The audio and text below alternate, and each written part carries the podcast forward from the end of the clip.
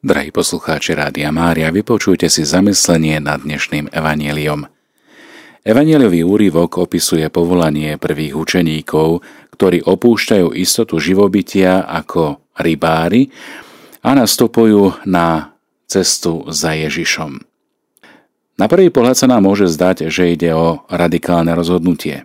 Evangelista Lukáš nás vovádza do priestoru, v ktorom sa povolanie odohráva – Ježiš stojí na brehu Genezareckého jazera a vyučuje zástupy. Samozrejme, svetopise zdôrazňuje, že Ježišovo učenie má silu a moc, oslovuje veľké zástupy, lebo Lukáš hovorí, tlačil sa naň veľký zástup, lebo túžil, chcel počuť Božie slovo. Ježiš si sadol na jednu z rybárskych lodí a tak učil zástupy. Nie náhodou si vyberá loď Petra.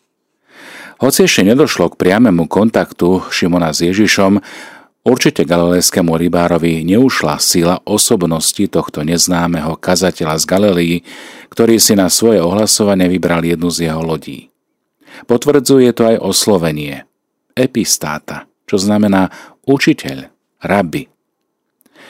S týmto neskôr sa Peter obráti na Ježiša.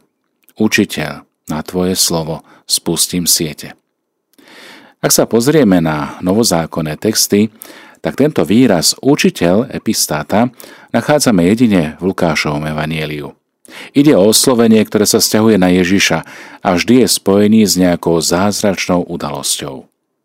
Je tiež zaujímavé, že zo šiestich prípadov, keď sa toto slovo v Novom zákone používa, trikrát takto Ježiš oslovuje práve Šimona Petra. Cíti silu slov, silu, ktorá vychádza z Ježišových úst a vidí, ako sa tieto slová priamo dotýkajú zástupov zhromaždených na brehu Genezareckého jazera. Aj dnes zaznievajú Ježišové slová nám z Božieho slova. Dovolme, aby aj pre nás sa Kristus stal jediným pánom a učiteľom. Zázračný rybolov spôsobuje uznanie hriešnosti zo strany Šimona a všetkých, čo boli s ním na lodi. Hoci dialog prebieha len medzi Ježišom a Petrom, evangelista Lukáš zapája do deje aj ostatných tým, že opisuje ich správanie a vnútorné rozpoloženie, pocity. Šimon vystupuje ako hovorca ostatných.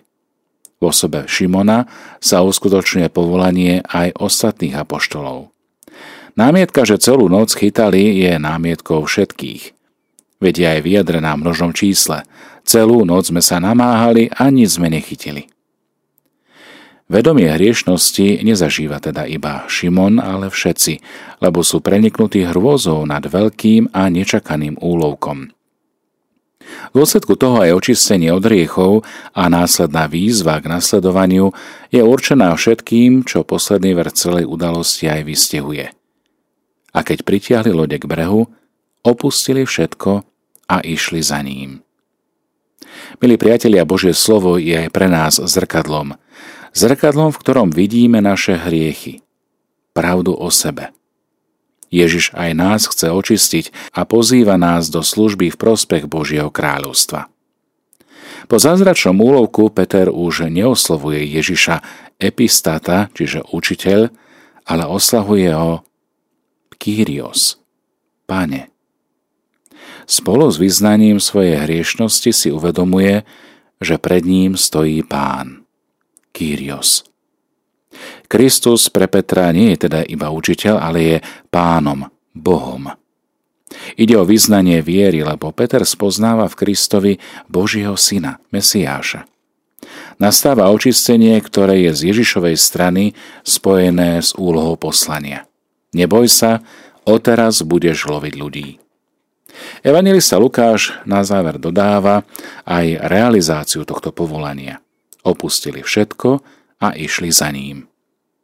V opise povolania Petra Lukáš kladie dôraz na úplnosť konania a rozhodnutia, čo sa prejavuje aj vyjadreniami o totálnosti. Peter a jeho spoločníci sa celú noc namáhali a nič nechytili. A všetkých prenikla hrôza. Učeníci zanechali všetko a išli za Ježišom. Pri pozornom čítaní tohto evaneliového úrivku sa teraz zdá byť všetko také jednoduché, ale v skutočnosti Je to pravý opak. Nie je to vôbec jednoduché. Je to náročné a ťažké. Peter mal v Kafarnaume dom, mal výhodnú prácu, mal vlastnú loď, mal vlastnú rodinu, manželku. Toto všetko opúšťa a rozhodne sa ísť za Kristom. Preto, aby sa stal rybárom ľudí. Vidíme teda tiež silu Ježišovho slova, čo evangelista už od začiatku rozprávania neustále počiarkuje. Na Ježiša sa tlačí zástup, lebo chce počúvať Božie slovo. Na Ježišovo slovo Peter spúšťa siete a chytí obrovské množstvo rýb. A napokon silou Ježišovho slova nastáva očistenie, obmytie a učeníci zanechávajú všetko a idú za Ježišom. Rybári doteraz videli účinok Božieho slova na druhých, ale teraz, teraz pocitili príťažlivosť Božieho volania na vlastnej koži a nedokážu ho odmietnúť. Možno im zaznievali slová starozákonného proroka Jeremiáša, ako to nádherne vyjadril slovami Zvádzal si ma, pane. Nuž, nechal som sa zviesť, uchopil si ma a premohol. Milí priatelia, Kristovo evanílium má svoju náročnosť a predsa vnútorne cítime, že je to práve Kristus, ktorý dáva zmysel aj našej ľudskej existencii. Povolanie je vždy stretnutím s Bohom, Stretnutím, ktoré sa iba ľudskými schopnosťami nedá predvídať. Človek nemôže naplánovať, akým spôsobom sa stretne, uskutoční. Akým sa toto stretnutie uskutoční, nedá sa naň dopredu pripraviť. Boh oslovuje človeka nečakane. Oslovuje ho doma, v kolektíve priateľov, možno v práci. A toto Božie pôsobenie sa nedá ohraničiť na nejaký určitý priestor, čas alebo situáciu. Boh je vždy jedinečný a tak aj pristupuje k človeku. Znakom pravosti povolania je vedomie ľudskej hriešnosti a nehodnosti, ako aj sila Božieho slova, ktorá človeka uschopňuje vložiť sa do pánovej služby. Možno práve tak, ako to zakúsil aj Peter. Ježiš káže zo Šimonovej lode. A keď ukončí svoju reč, Vyzýva ho rozhodiť siete. Prvý zázračný rybolov pripomína aj ten, ktorý sa udial hneď po Ježišovom zmrtvých staní, keď sa Ježiš opýtal učeníkov, či majú niečo na jedenie a oslovuje jej veľmi intimným spôsobom, môžeme povedať, deti, máte niečo na jedenie? V oboch prípadoch ide o pomazanie Petra. Najskôr za rybára ľudí, ako sme to počuli v dnešnej satie Vanília, a potom za pastiera. Ježiš mu zmení meno na skala. A on ako správny Izraelita chápe, že zmena mena znamená i zmenu poslania.